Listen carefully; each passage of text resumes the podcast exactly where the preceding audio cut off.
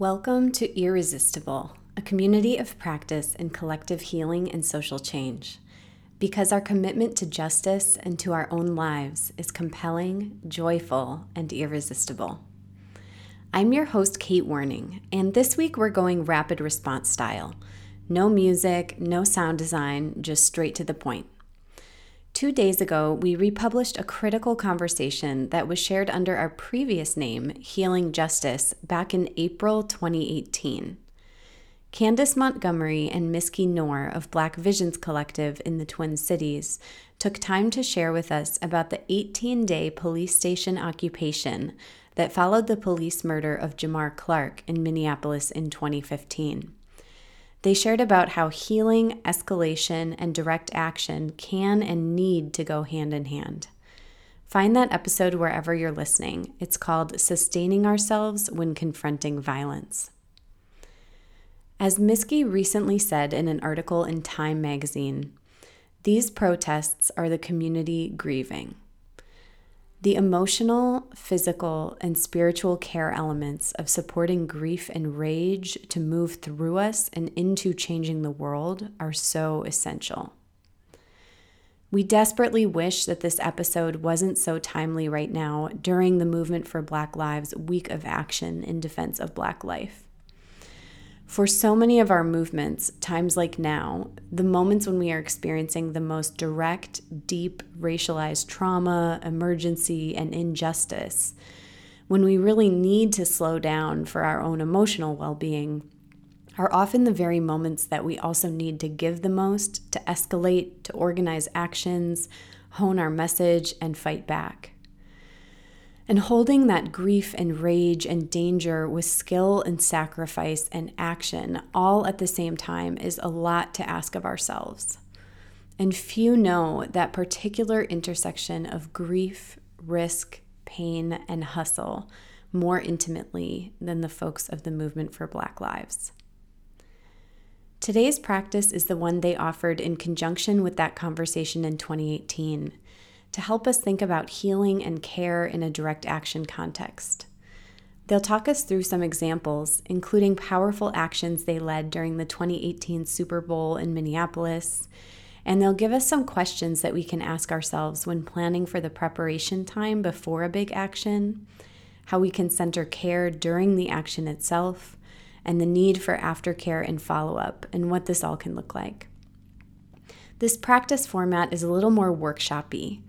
You'll hear questions and ideas from Miski and Candace, and you might want to have something available to take some notes and consider how what they share applies to whatever actions you are currently working on. As you listen, we urge you to think about how these principles can translate to right now. Some of these suggestions we don't have the luxury of doing in this moment. We don't have weeks to plan everything that's going on right now, but we do have weeks to plan what we are going to do in a few weeks. And it may not be safe to gather in groups in person any more than we need to because of COVID 19. But how can we apply these principles in motion and apply them virtually? How each of us support the care and healing of our siblings who have been in many forms of direct action is still a very relevant question that we can be asking ourselves. So you'll hear Miski and Candace refer to BLM, which is short for the Black Lives Matter Global Network, where they both worked at the time of this recording. They are now both active with Black Visions Collective in Minneapolis, where Candace is the director, and part of the movement for Black Lives. Here's Miski and Candace. Hey, y'all. Um, this is Miski. Hey, this is Candace. And we are so excited for y'all to join us for thinking about how to really take care of you um, and your people um, while you are engaging um, in direct action um, or like confronting the state um, in order to uh, to create a better world for all of us. And um, the way we really want to think about this is, you know, what are you doing before the action? What are you doing during? And what are you doing after? um, you know, so when we're talking about what is happening during the direct action, um, it is not just how are you thinking about healing justice um, in the action, right? Um, it's something that you have to be thinking about and um, and essential to the work um, before you even put your bodies on the line. Uh, and so, for the first part, um, in thinking about before care, right? Um, it's really important that you're actually framing up what you want for your movement and really thinking about um, thinking about some key questions. Uh, what is the story, right? What is the story that um, your action is going to tell um, about your people in this moment? Uh, for the example of um, of the Super Bowl action, um, where we here in Minneapolis uh, with a you know Black Visions Collective, uh, with a, a, larger coalition of uh, folks known as um, Divest Invest Minnesota, um, we we really wanted to tell the story of how we were demanding that the city of Minneapolis um, really divest from violence, um, invest in community, and imagine what's possible. Um, and that was really important uh, for us because it was a way for us to really thinking about think about the experience, right? Um, we wanted the experience of the work that we were doing to be liberatory and to be imaginative and visionary um, about the world that we could create, um, a, a, world that actually like supports um, and cares for our people. Um, so that that really helped to make sure that people were trying to embody that in the work that we were doing.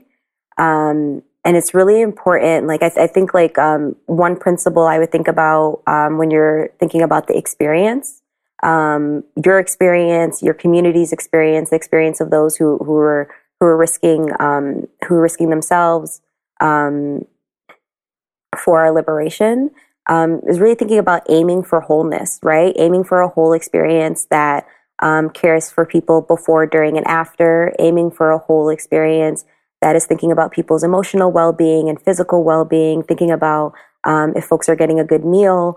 Um, so that they can, uh, so their body is supported. If folks are drinking enough water, um, you know, if folks have the support that they need, um, to, to show up as their best selves, right?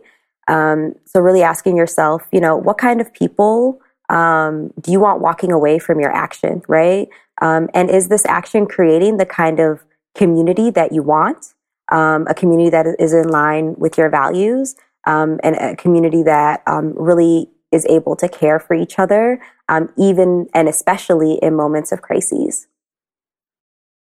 The second piece that we want to name around building out this practice is thinking about the during care um, of an action.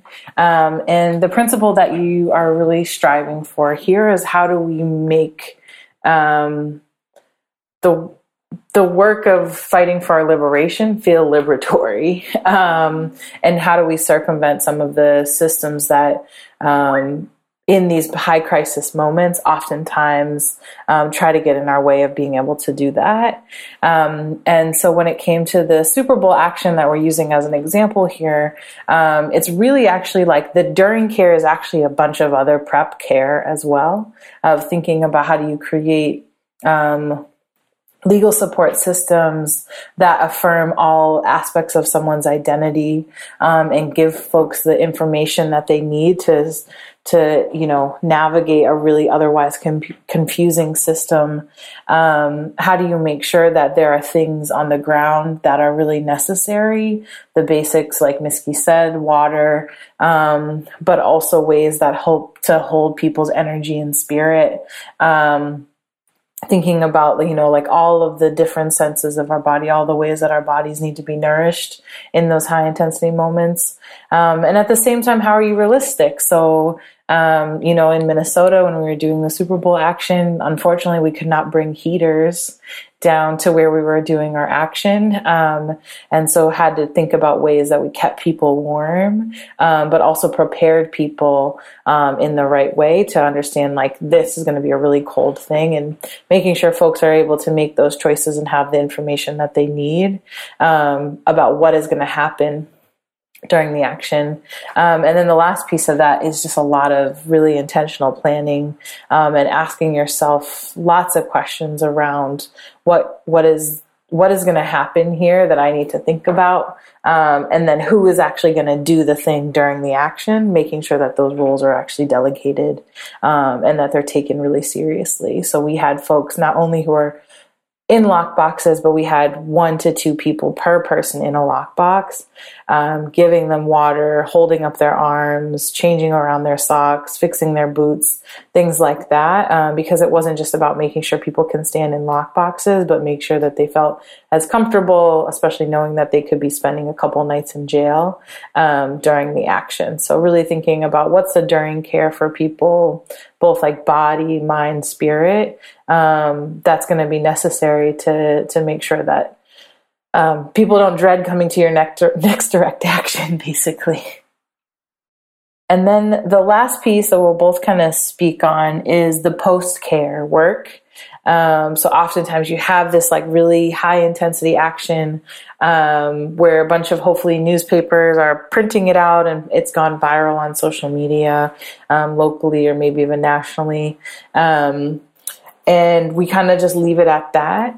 Um, but I think that the the two pieces are um, celebration and then healing post uh, post actions. And maybe Miski, you can talk about how that looked for us during the Super Bowl.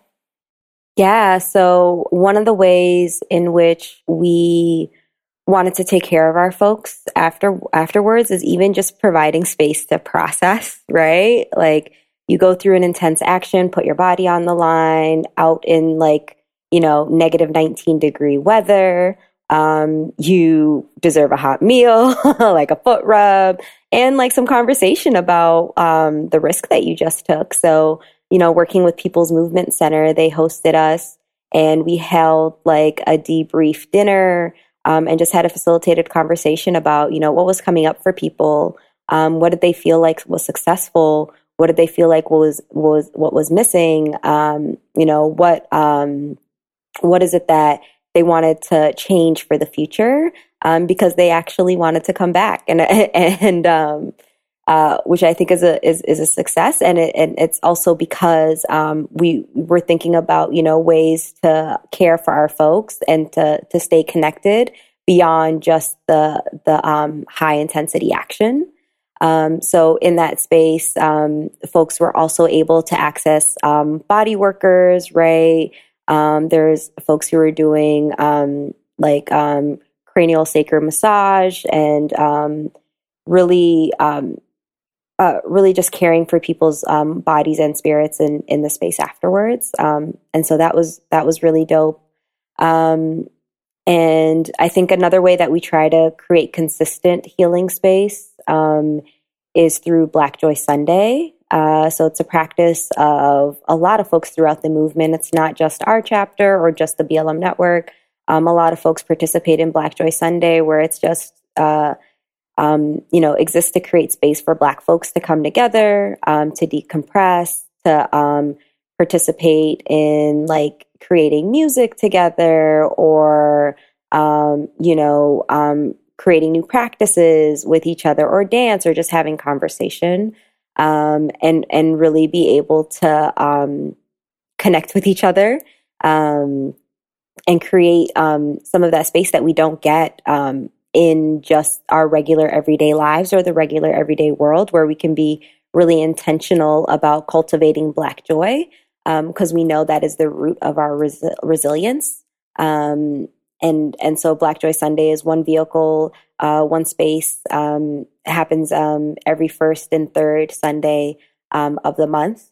Um, and so and, and and that's that's one of the ways that we're continuously um, trying to, one of our practices for continuously trying to refill, refuel ourselves and um, strengthen our connection to one another. I would just also say celebration, like lots and lots of celebration. Um, and I think that really comes in particular in thinking about what is the win um, and having a frame around that beforehand um, and celebrating that um, whether or not you hit it or not um, the fact that you tried um, is really critical. I think it helps to keep hope going. It helps for people to feel purpose. Um, and we just need more time to celebrate ourselves. Um, and that should look like whatever forms, if it means a night out on the town dancing with um, the team or having a kickback at someone's spot, just a way to really, um, you know, throw up your feet and celebrate the hard work you did. Um, because too much of this work goes unnoticed um, and goes without thanks. And so it's the simple ways that we can do that. Um, that's really, really critical to to making sure that we can continue to do this work. And I think that's our practice. Yeah. So thinking about those three steps, asking yourself those sets of questions, um, and really like what we're offering is um, when we're implementing direct actions, being intentional and thinking about how are we bringing healing into every aspect of our work um, continuously. A big thank you to Miski and Candace for that practice. To support their work, you can check out the link to donate to the Black Visions Collective in the show notes.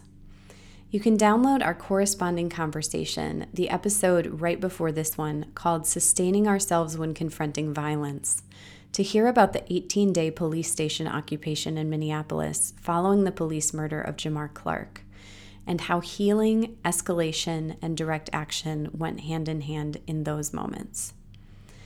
Please follow Black Visions Collective and the Movement for Black Lives for important and trustworthy calls to action and places to give money to right now.